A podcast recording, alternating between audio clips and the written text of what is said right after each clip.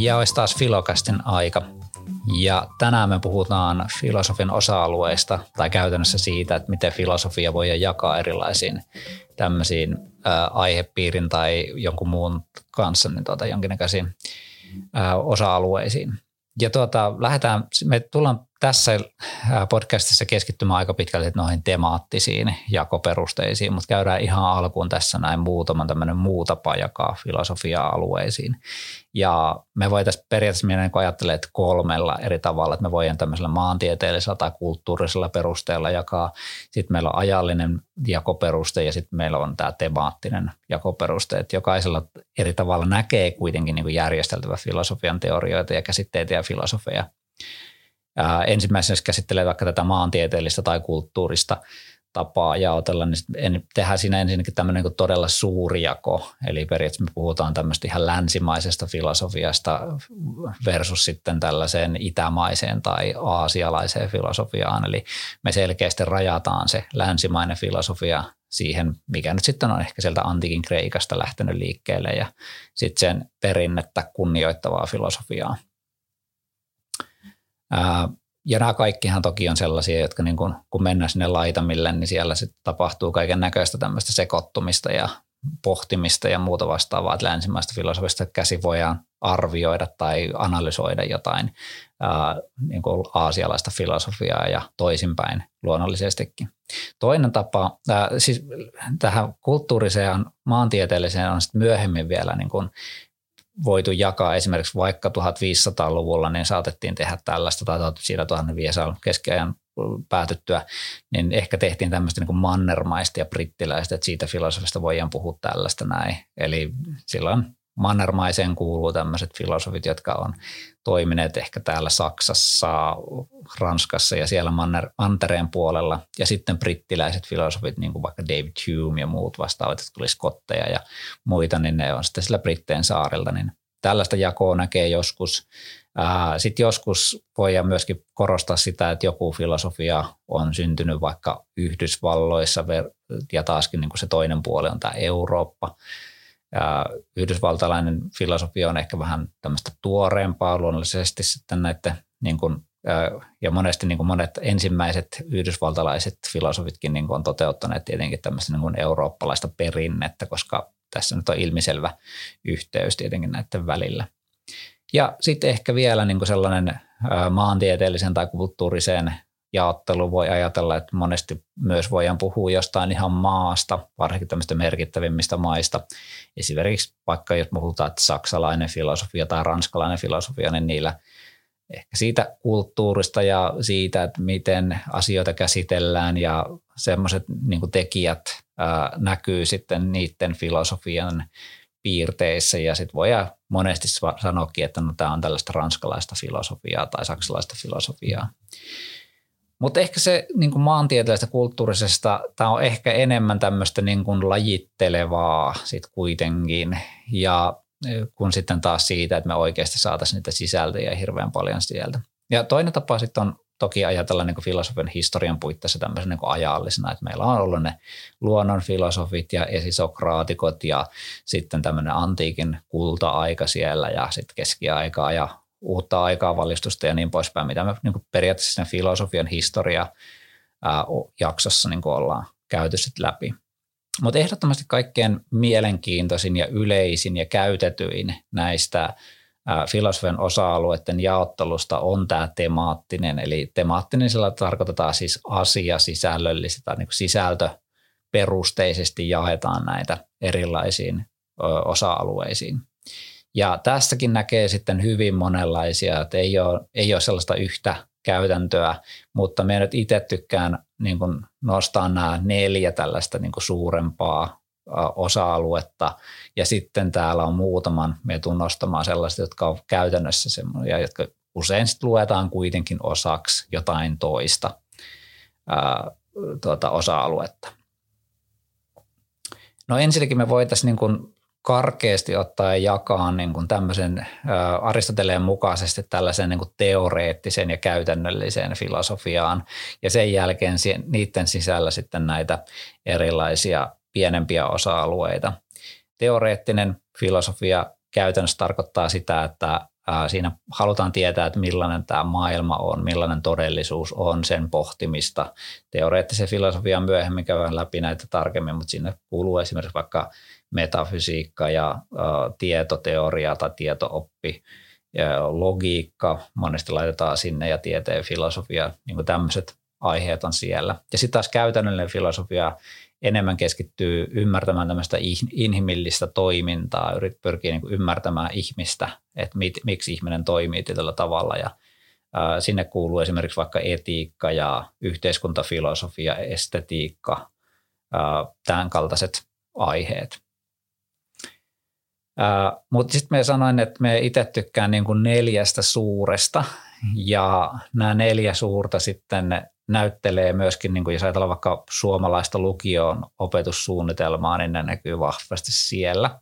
Ja ää, me itse niin tykkään jakaa tällaisiin kuin metafysiikka, tietoteoria, etiikka ja yhteiskuntafilosofia on ne neljä suurta. Ja sen lisäksi me tykkään sitten laittaa siihen ehkä tämmöiset niin ehkä tieteen filosofia, joka sitten monesti saatetaan yhdistää esimerkiksi tietoteoriaa, se on hyvin paljon samaa. Samoin logiikka on yksi tällainen, joka myöskin tahtoo olla monesti se tietoteorian yksi osa. Estetiikka taas voidaan monesti liittää tuohon etiikkaan, tai joskus se on liitetty siihen. Sen sitten tuota, hyvyyttä ja huonoutta sit voi arvioida itse, että miten hyvin se sinne sitten kuuluu tai sopii. Okei, no lähdetään käymään läpi sitten. Jos me nyt lähdetään siitä, että meillä on niin kuin, mennään tämän MEO-jaottelun mukaan tai siis sillä tavalla, että miten minä olen oppinut sen jaottelun siinä. Ää, tästä voi toki niin kuin olla eriäviä mielipiteitä sitten, keneltä vähän kysytään, mistä niin kuin lukee näitä asioita. Mutta jos lähdetään liikkeelle vaikka tuosta metafysiikasta ensin. Ja metafysiikkahan käsittelee siis olemista ja usein metafysiikka jaetaan kolmeen osaan, eli siellä on niin ontologia, joka on tällaista mun mielestä puhdasta filosofiaa, että sitä oppia olevasti sillä määritellään, että mitä ja miten on olemassa. Ja sitten on olemassa kosmologia, joka tarkoittaa käytännössä niin oppia maailmankaikkeudesta, eli pohditaan niin maailmankaikkeuden ää, olemassaoloa, esimerkiksi vaikka, että miten, miten maailmankaikkeus on syntynyt ja tämmöiset asiat. Ja sitten ää, usein myöskin teologia, joka on siis käytännössä tulee sanasta teo ja logos, jotka tarkoittaa niin oppia Jumalasta. Ja se on myöskin sitten ehkä enemmän mun mielestä sellaista niin uskonnon filosofista pohdintaa siitä, että, että miten niin kuin, minkälaisia tekijöitä sitten tähän uskontoon liittyy. Mutta ontologia on mun mielestä täältä niin kuin se kaikkein tärkein kohta. Eli se on niin kuin sitä oppia siitä olevasta, joka on puhdasta filosofiaa sitten.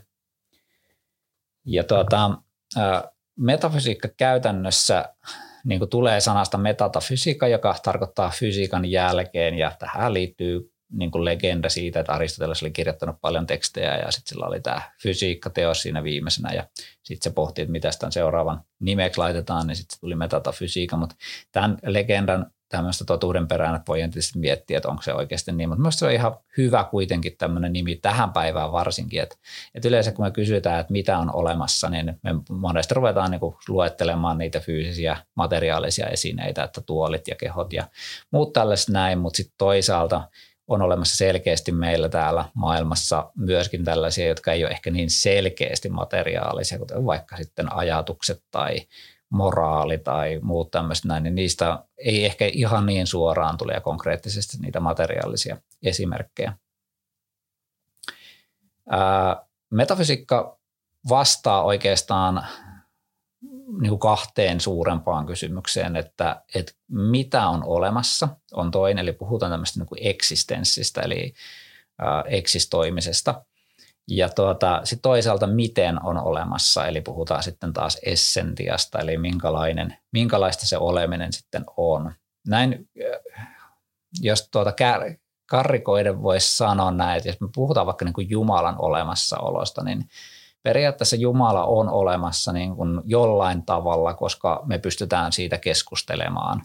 Ja, mutta se, että miten se Jumala on, on sitten taas ratkaiseva kysymys, että onko se Jumala vaan tällainen mielikuvituksen tuote, se, että me ollaan keksitty vähän niin kuin muumit tai jotkut muut, että ei me kuitenkaan niin kuin ajatella, että muumit on olemassa niin kuin, niin kuin samalla tavalla kuin ihminen, mutta tuota, ne kuitenkin on olemassa tarinoina ja äh, sarjoina, tai TV-sarjoina sun muina tällaisina. Ja sitten taas niin kuin Jumalassa samalla tavalla, että niin kuin Freud esimerkiksi ajatteli, että, että tota, Jumala on tämmöinen isän projektio, että kun me ollaan jossain vaiheessa niin pidetty isämme tai vanhempiamme tämmöisenä täydellisinä ja jotka pystyy tekemään mitä vaan. Ja sitten kun se pikkuhiljaa se säröytyy, eli se hajoaa se kuva siitä, täydellinen kuva siitä vanhemmasta tai isästä, niin sitten meidän pitää niin kuin keksiä sen tilalle sitten tällainen Jumala, joka sitten suojelee ja antaa meille sen saman turvan, minkä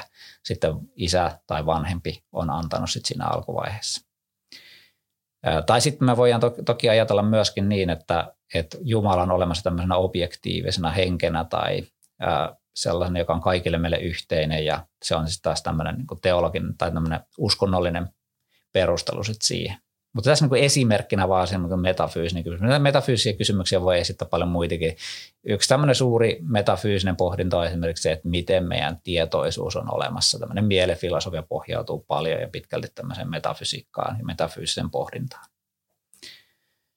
Ja tuota, metafysiikkaa käytetään käytännössä siis monenlaisissa asioissa, toki niin kuin psykologiassa – esimerkiksi, että mitä mieli ja ajatukset ovat ja tämmöinen niin mielefilosofia yleensäkin. No uskonnoissa ja elämänkatsomuksissa niiden ymmärtäminen perustuu aika pitkälti metafysiikan ymmärtämiseen. Fysiikassa voidaan pohtia, että millaista ainetta on olemassa ja miten esimerkiksi vaikka pimeä aine, mitä se on. Se pimeä aine voitte tutustua jostain hakukoneella sellaiseen, mutta, mutta käytännössä siis meillä on, pitää olla hirveä määrä tämmöistä ainetta, jota kukaan ei ole koskaan havainnut muuta kuin laskennallisesti se on todettu, että sellaista meillä pitäisi olla. Ja sitten toki yksi sellainen hyvin suosittu metafysiikan käyttökohde on ollut tämmöinen viihdeteollisuus. Eli jos nyt katsotte vaikka Matrixin, mitä suosittelen siis lämpimästi, nimenomaan niitä alkuperäisiä Matrix Matrixia sieltä ensimmäinen jakso vaikka, niin siellä tulee hyvin paljon tämmöistä niin kuin metafyysistä pohdintaa, että miten meidän tietoisuus on olemassa. Muita tämmöisiä viideteollisuuden elokuvia on vaikka iRobot, jossa pohditaan sitä, että voiko robotilla olla tietoisuus. Uh, Total Recall, kummatkin versiot sieltä, eli tämmöinen aivoihin laitetaan sähkö, sähkö tuota, uh, syötettä ja saadaan ihminen kuvittelemaan kaiken näköisiä muita ja niin poispäin. Mutta nämä on niin kuin tällaisia metafysiikan juttuja.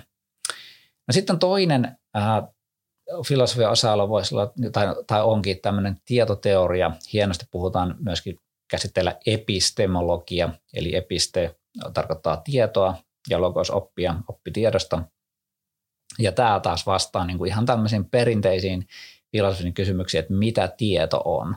Ja yleensä tämä niin kun lähdetään liikkeelle, että mitä tietoa on, niin lähdetään Platonin klassista tiedon määritelmästä, että per, tieto on perusteltu tosi uskomus ja sen kautta sitten lähdetään analysoimaan sitä, että mitä me voidaan pitää ylipäätänsä tietona. Ja huomataan aika nopeasti siinä, että esimerkiksi tämä klassinen tiedon määritelmä perusteltu tosi uskomus, niin aiheuttaa meille lisää filosofisia kysymyksiä, esimerkiksi vaikka, että mitkä on riittävät perustelut, minkälaiset perustelut on hyväksyttäviä, ja sitten taas tämä totuusehto esimerkiksi, niin aiheuttaa sen, että mitä väitteitä me voidaan sitten pitää toteena, miten me voidaan todeta joku todeksi joku asia. Ja, eli sieltä päästään niin kuin uudenlaisiin kysymyksiin.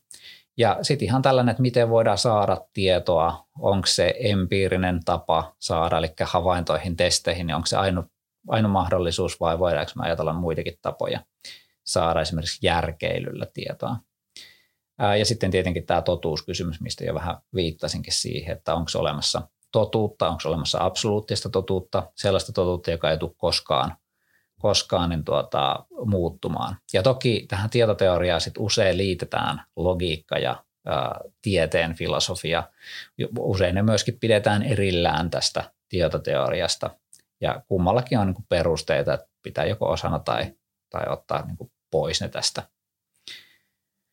Ja tietoteoria käytetään usein esimerkiksi vaikka propagandan vastaisessa työssä. Pohditaan, että miten, mikä on tietoa. Ja varsinkin nykyisin meillä on tullut näitä niin kuin valheellista tietoa, fake newsia ja niin kuin kaiken näköistä, niin kuin, että mediakriittisyys aika pitkälti on tämmöistä tieto, tiedon analysointia. Ja sitten yksi tärkeä on tietenkin tämä tiedemaailma, eli määritellään tieteellinen tieto ei-tieteellisestä tiedosta ja ei-tieteellistä tietoa voi olla esimerkiksi vaikka tämmöinen niin sanottu pseudotiede, eli näennäistiede. Ja näennäistiede niin tuota, erottuu sitten tieteellistä tiedosta näiden tieteellisen tiedon kriteereiden kautta, joita sitten käydään sitten tieto, tieteen filosofian niin kuin podcast-jaksossa. Ja sitten toki tietoteoria myöskin käsitellään niin kuin ihmisen tiedon käsittelyn määrittelyssä. Monet niin kuin esimerkiksi havaitsemisen tai tietämisen perustuvat psykologiset teoriat saattaa pohjautua sitten näihin filosofisiin näkemyksiin. No sitten yksi sellainen, mikä monesti niin nähdään tähän tietoteoriaosaan on tämä logiikka ja argumentointi. Ja logiikan tehtävänähän on sitten tutkia päättelyn pätevyyttä. Eli käytännössä se selvittää päättelyn ja argumentoinnin virheitä tai oikeastaan tämä logiikka on päättelyn virheitä. Ja tässä ehkä niin kuin taaskin niin kuin kannattaa huomioida, että logiikka käsittelee nimenomaan päättelyssä olevia virheitä, ei niinkään ää, niin kuin sen totuusarvoja, että ne totuusarvot, vaikka ne siellä onkin mukana, niin ne on enemmän sitten kuitenkin sitten muiden esimerkiksi tietoteorian kysymyksiä siellä niin kuin varsinaisesti. Ja logiikka keskittyy vain pelkästään siihen päättelyyn, että onko se päättely päte- pätevää. Eli esimerkiksi vaikka, että valheellisilla väitteillä pystytään kyllä päättelemään oikein. Esimerkiksi mä sanon vaikka, että Jarkko, ää, kaikki opettajat osaavat levitoida, Jarkko on opettaja, siis Jarkko osaa levitoida. Ja tämähän on pätevästi päätelty, mutta tämä ei tietenkään pidä paikkaansa tämä, koska sitten tämä ensimmäinen väitelause, kaikki opettajat osaavat levitoida, ei pidä paikkaansa, niin ei me voida sitten niin kuin totuudellisesti sanoa, että sitten Jarkkokin osaisi levitoida. Mutta päättelyssä, se olisi omituista päättelyssä, me sanottaisiin, että kaikki opettajat osaavat levitoida, Jarkko opettaja, siis Jarkko ei osaa levitoida, niin siinä me tehtäisiin taas päättelyvirhe. No sitten Toinen, mikä tietoteoriaan liitetään, on tämä tieteen filosofia, joka pohtii tämmöistä tiedon hankintaa siitä tieteen näkökulmasta. Eli voidaan ihan kysyä tällaisia kysymyksiä, että mitä tieteellisyys ylipäätänsä tarkoittaa, miten me voidaan pitää tieteenä ja miten sitten eri tieteen aloilla, esimerkiksi vaikka tämmöisessä luonnontieteessä ja humanistisessa tieteessä, niin miten niissä, niillä tieteenaloilla voidaan saada tietoa ja mitä niin kuin vahvuuksia ja mitä heikkouksia niihin sitten liittyy. Ja sitten ihan sellaisiakin, että, että niin onko tieteellinen tieto miten varmaa, voidaanko myös niin sanoa, että on olemassa absoluuttisia totuuksia sillä tieteessä ja niin poispäin, niin näitä kaikkia käsitellään sitten tieteen filosofiassa. Ja tieteen filosofian kuuluu hyvin olennaisena osana myöskin se, että mitä tämä tieteellinen tieto sitten on, ja siellähän meillä on nämä tieteellisen tiedon kriteerit, eli julkisuus ja itsenäisyys ja ö, tämän kaltaiset kriteerit, ja sitten siellä on olemassa myöskin Popperilta, esimerkiksi Karl Popperilta falsifioitavuuskriteeri, eli väite, jota ei voi ainakaan edes periaatteessa todistaa vääräksi, niin se ei ole tieteellinen kysymys silloin. Esimerkkinä vaikka, että Jumala, onko Jumala olemassa, niin se ei ole tieteellinen kysymys sen takia, koska sen niin kuin, ei voida aukottomasti todistaa, että Jumala olisi olemassa tai että sitä ei olisi olemassa. Ja se vaan yksinkertaisesti, niin kuin, silloin monet rajaa sen tieteen ulkopuolelle. Toki me voidaan uskontoa taas niin kuin tutkia, että miten uskontoa harjoitetaan sun muuta. Että tässäkin pitää olla niin kuin tarkkana. No sitten jos tullaan tähän ää, niin kuin enemmänkin tämmöisen käytännöllisen filosofian puoleen, niin sitten siellä löytyy tietenkin tämä etiikka. Ja etiikka tut, niin lyhyesti määriteltynä tutkii moraaliin liittyviä asioita. Ja nyt jos me ajatellaan, jos mietit vaikka itse mielessä sen, että milloin äh, olet toiminut moraalisesti väärin viimeksi, ja sitten sulla tulee se, että okei, että minä vaikka sanoin tu- väärin jollekin toiselle tai valehtelin siinä tilanteessa tai jotain muuta vastaavaa, niin siinä on tavallaan niin kuin kuvannut vasta sen moraalisen ää, tavan tai tottumuksen, että hei näitähän me pidetään niin kuin väärinä asioina. Mutta etiikka varsinaisesti niin kuin tutkii sitten tätä moraalista kysymystä. Eli jos on vaikka valehdellut, niin se on moraalisesti väärin, me tunnistetaan se, mutta sen jälkeen meidän pitää kysyä, että minkä takia valehtelu on väärin. Ja tämä on sitten jo etiikkaa. Eli jos nyt halutaan nämä kaksi erotella. Ja silloin me lähdetään perustelemaan, että, että valehteleminen on väärin, koska en haluaisi, että minullekaan valehditaan tai että Jumala on kertonut, että älä valehtele tai jotain, että meillä on yhteiskuntasopimus, johon perustuu totu, toden puhuminen tai jotain muuta vastaavaa. Eli nämä on sitten taas sitä niin kuin eettisiä teorioita. Ja sitten etiikka vastaa muun muassa sellaisiin kysymyksiin, että miten me voidaan perustella, että joku teko on hyvä, eli tämä on niin normatiivisen etiikan teoriat, mihin myöhemmin tullaan käymään läpi niitä, niin ne on näitä, kertoo meille niin kuin nyrkkisäännön, että tällä perusteella tämä teko on hyvä ja tämä teko on huono. Sitten me toisaalta pohditaan etiikassa myöskin sitä, että mitä moraaliset arvot on ja mihin ne perustuu. Onko moraaliset arvot kaikille ihmisille yhteisiä vai onko ne enemmän semmoisia esimerkiksi kulttuuriin sidonnaisia tai jopa ihmiseen, että jokaisella ihmisellä on omat arvot ja sitä pitää kunnioittaa. Vai onko ne tämmöisiä objektiivisia, että kun me sanotaan vaikka, että älä tapaa, niin me tarkoitetaan sillä, että kukaan maailman ihminen ei saa tappaa missään tilanteessa. Eli se on kaikille voimassa siinä.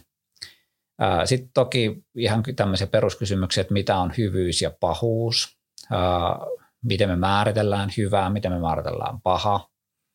Sitten myöskin tämmöiset niin soveltavat kysymykset soveltavan etiikan puolelta, eli miten moraalifilosofia voidaan hyödyntää niissä uusissa kysymyksissä, joita esimerkiksi tiede tuo tullessaan – vaikka esimerkiksi joku, jos me pystyttäisiin joskus tietoisuus kehittämään tietokoneelle tai robotille, niin minkälaisia eettisiä kysymyksiä sitä tulee. Tai kun meillä on robottiautot liikkuu jossain ja robottiauto ajaa kolarin, niin kenen, kenen vika, kenen syy se oli, että se ajoi kolarin ja sitten kuka sitä on vastuussa, voiko se koodari olla siellä vastuussa vai onko se yritys vai se omistaja vai kuka siinä on vastuussa. Ja tähän sitten keskitytään myöskin tämmöisessä niin soveltavan etikan kysymyksissä. Ja etiikka myöskin niin kuin tosiaan voidaan sitten pienempiin osa-alueisiin jakaa. Yleensä on tämmöinen kuvaileva etiikka, metaetiikka, normatiivinen etiikka ja soveltava etiikka. Eli kuvaileva kuvailee jonkun moraalisen näkökulman. Metaetiikka taas pohtii, että mihin moraali loppujen lopuksi perustuu. Ja normatiivinen etiikka antaa niitä nyrkkisääntöjä siitä, että miten me voidaan ajatella, että mikä on oikea ja mikä on väärin. Ja sitten taas soveltava etiikka soveltaa näitä kyseisiä teorioita ja käsitteitä sitten käytännön kysymyksiin. Etiikkaa käytetään hyvin monenlaisessa paikassa niin kuin ihan arjessakin, mutta sitten lakien määrittelemisessä toivottavasti on moraalinen lähtökohdat siellä, joiden mukaan lakeja määritellään. Sitten tietysti kriisitilanteita, kun ihmisellä tulee, ää, tulee vaikka raskaaksi, niin mietitään, että pitäisikö abortti, aborttia, tuota, ää, aborttiin ryhtyä vai mitä tässä tilanteessa pitäisi tehdä. Ja toki niin kuin myöskin yhteiskunnallisella tasolla aborttikysymys on tärkeä ja eutanasia nyt varsinkin viime vuosina ollut, tai viimeisen vuosikymmenen, viimeiset vuosikymmenet on keskusteltu eutanasian roolista. Ja sitten tietysti kaiken näköisiä tämmöisiä urheilurajoja määriteltäessä tai jonkun politiikan rajoja määriteltäessä ja niin poispäin. Nämä on kaikki eettisiä kysymyksiä. No sitten etiikka hyvin läheisesti liittyy myöskin yhteiskuntafilosofiaan, eli yhteiskuntafilosofiassa tutkitaan yhteiskunnan rakenteita ja niitä filosofisia kysymyksiä yhteiskunnassa. Esimerkiksi vaikka, että minkälaisia niin kuin oikeudenmukaisuuskäsitteitä on käytössä tai mitä, kun me puhutaan tasa-arvosta, niin mitä me sillä tasa-arvolla itse asiassa tarkoitetaan – ja tämä tasa-arvo, jos nyt ottaa vaikka esimerkiksi sen, niin tasa-arvon käsitehän voi ymmärtää hyvin monella tavalla. Että meillä voi olla esimerkiksi vaikka lähtötilanteiden tasa-arvoa, eli siitä, että kukaan ei saa tasoitusta, kaikki lähtee niin samalta viivalta, jolloin sitten ne kyvykkäimmät ja parhaimmat ja niin poispäin, niin saa tietenkin enemmän aikaan ja saa enemmän hyvää ja niin poispäin. Ja monet katsoo, että tämä on niin kuin ansaittua. Ja esimerkiksi vaikka voitaisiin ajatella että Yhdysvallat ehkä on aika lähellä tällaista lähtötilanteen tasa-arvoa. Ja sitten taas toinen ääripää voisi olla tällainen niin kuin lopputilanteen tasa-arvo, eli annetaan selkeästi niin kuin tasotusta osalle porukkaa. Ja niin kuin vaikka se, että tuota, joku, mm, sanotaan nyt vaikka, että pyörätuolissa oleva tai joku muu tämmöinen vamma, joka aiheuttaa sen, että ei ole ehkä samalla viivalla lähtökohtaisesti muiden kanssa, niin me automaattisesti annetaan sitten jotain etuuksia, jotain etumatkaa tällaiselle henkilölle. Ja sitä kautta sitten niin tuota, tavoitteena on se, että me sitä lopputilannetta tasotetaan. Ja jossain määrin vaikka niin kuin tuloverotus on niin kuin tämän kaltaista, että otetaan niiltä rikkailta ja siirretään niille köyhemmille niitä rahoja, niin tässä on niin kuin jotain, ei, ei tietenkään ole mikään tämmöinen niin kuin äärimuoto tästä. Ehkä joku kommunismi saattaa olla aika lähellä tämmöistä lopputilanteen tasa-arvoa. Ja sitten se mahdollisuuden tasa-arvosta voidaan myöskin puhua. Mutta olennaista tässä on ehkä se just, että kun me puhutaan tasa-arvosta, niin meidän pitäisi määritellä tarkemmin, että mitä me itse sillä tasa-arvolla käydään. Että poliitikon esimerkiksi on tosi hyödyllistä kertoa, että kyllä minä kannatan tasa-arvoa, mutta sitten kun me lähdetäänkin tarkemmin tarkastelemaan, että mitä tämä poliitikko sillä tasa-arvolla tarkoittaa, niin silloin saattaa ollakin, että ne tasa-arvon niin kuin ajatus onkin erilainen eri poliitikoilla tai eri puolueilla vaikka. Ja yhteiskuntafilosofiaa myöskin käsitellään, siellä käsitellään esimerkiksi vaikka ideologioita, että miten, minkälaista fasismi on vaikka tai minkälaista on anarkismi ja tämmöiset ideologiset näkökulmat ja että minkälainen maailma olisi, jos kaikki ajattelisi sillä tavalla tai että jos olisi valta, valta tuota, käytäntöjä ja osasahan ne on ollutkin tietenkin tämmöisiä, on ollut fasistisia, fasistisia valtioita ja mitä se sitten tarkoittaa niin kuin käytännössä. Ja toki niin kuin mitä demokratia on, demokratia eri muotoja käydään läpi ja myöskin sitä, että mitkä on demokratia hyvät ja huonot puolet siellä.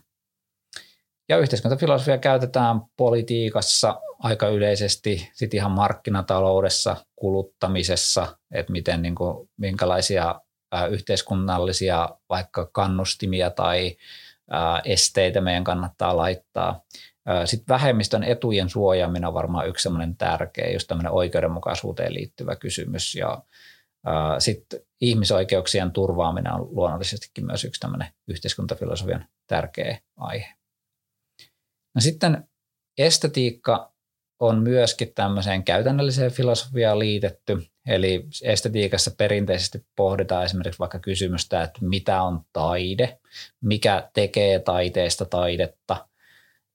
Esimerkiksi vaikka Michel Duchamp vei, otti pisuaari miesten huoneesta, vei sen taidemuseoon ja kirjoitti sitten kyltin ylle, että pisuaari niin nyt sit se, siinä se kysymys, että onko tämä nyt sitten taidetta, että voiko meidän ajatella tätä taiteena.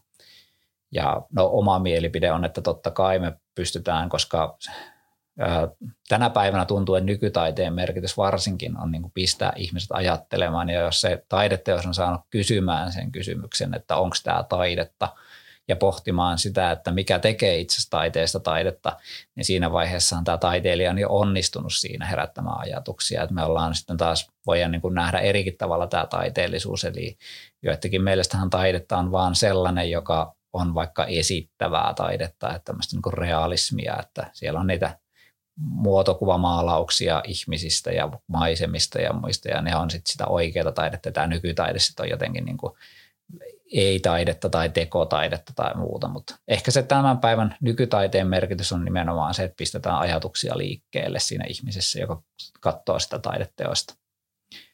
Ja sitten toisaalta siellä estetiikassa myöskin mietitään kauneutta. Onko kauneus katsojan silmässä? Ja tässä nyt esimerkkinä vaikka, että hyvin usein me annetaan tällainen kuva, että okei, se on niin oma mielipide, että mikä on kaunista ja mikä on rumaa. Ja niinhän se pitkälle onkin, mutta sitten taas kun me katsotaan globaalisti tai isommassa kaavassa, niin sitten voidaan pohtia, että minkä takia jotkut tietyt asiat koetaan kuitenkin kauniimmaksi niin kuin isompana massana, eli suurin osa ihmisistä pitää jotain, jotain asiaa kauniina, jotain taas hirveän ällöttävänä. Ja silloin tämä on niin kuin se kysymys, sit, että voiko se olla pelkästään vaan katsojan silmässä. Että kyllä meille näyttää jonkinnäköinen tämmöinen kollektiivinen, kulttuurillinen tai joku muu tämmöinen niin kuin olevan myöskin mukana siinä. Ja tuota, ää, sitten näiden lisäksi me voidaan myöskin sitten käydä läpi, just esimerkiksi tämä tieteen filosofia oli niin hyvä lisäys siihen omaan ää, tämmöisen neljän suuren ää, läpikäymiseen, mutta sitten voidaan ottaa myöskin tämmöisiä niin aihekohtaisia ää, filosofian jaottelua, että me voidaan puhua vaikka uskonnon filosofiasta, jota esimerkiksi jos te menette teologiaa lukemaan, niin silloin siellä teillä on uskonnon filosofian opintojaksokokonaisuuksia. Samoin voidaan puhua mielen filosofiasta, jolla me puhutaan pelkästään siitä, että miten tietoisuus ja mieli syntyy meidän aivoista tai syntyykö sieltä aivoista vai mistä syntyykö.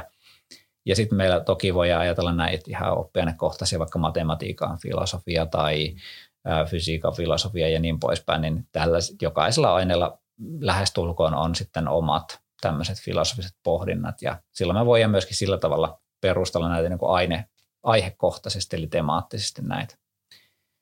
Mutta tässäpä tuli paljon vielä kertauksena siis, eli ää, osa-alueita, filosofia voi jakaa osa-alueisiin niin monella eri tavalla. Yksi tämmöinen suuri on tämä maantieteellinen ja siellä erityisesti tämä länsimainen ja aasialainen tai muut afrikkalainen tai muu tämmöinen näinikästi filosofia, niin ne erotetaan toisistaan. Toinen on sitten tämä ajallinen tapa, eli ajatellaan, että milloin, milloin länsimäistä filosofiaa, niin kuin, mi, mitä me tarkastellaan, niin se on sitten se tavallaan yksi jakoperuste. Mutta sitten yleisesti tai eniten käytetty on kuitenkin tämä temaattinen, eli se asiasisällöllinen perustelu jakaa filosofia osa-alueisiin. Ja nämä karkeasti ottaen jaetaan tämmöiseen teoreettiseen ja käytännölliseen filosofiaan.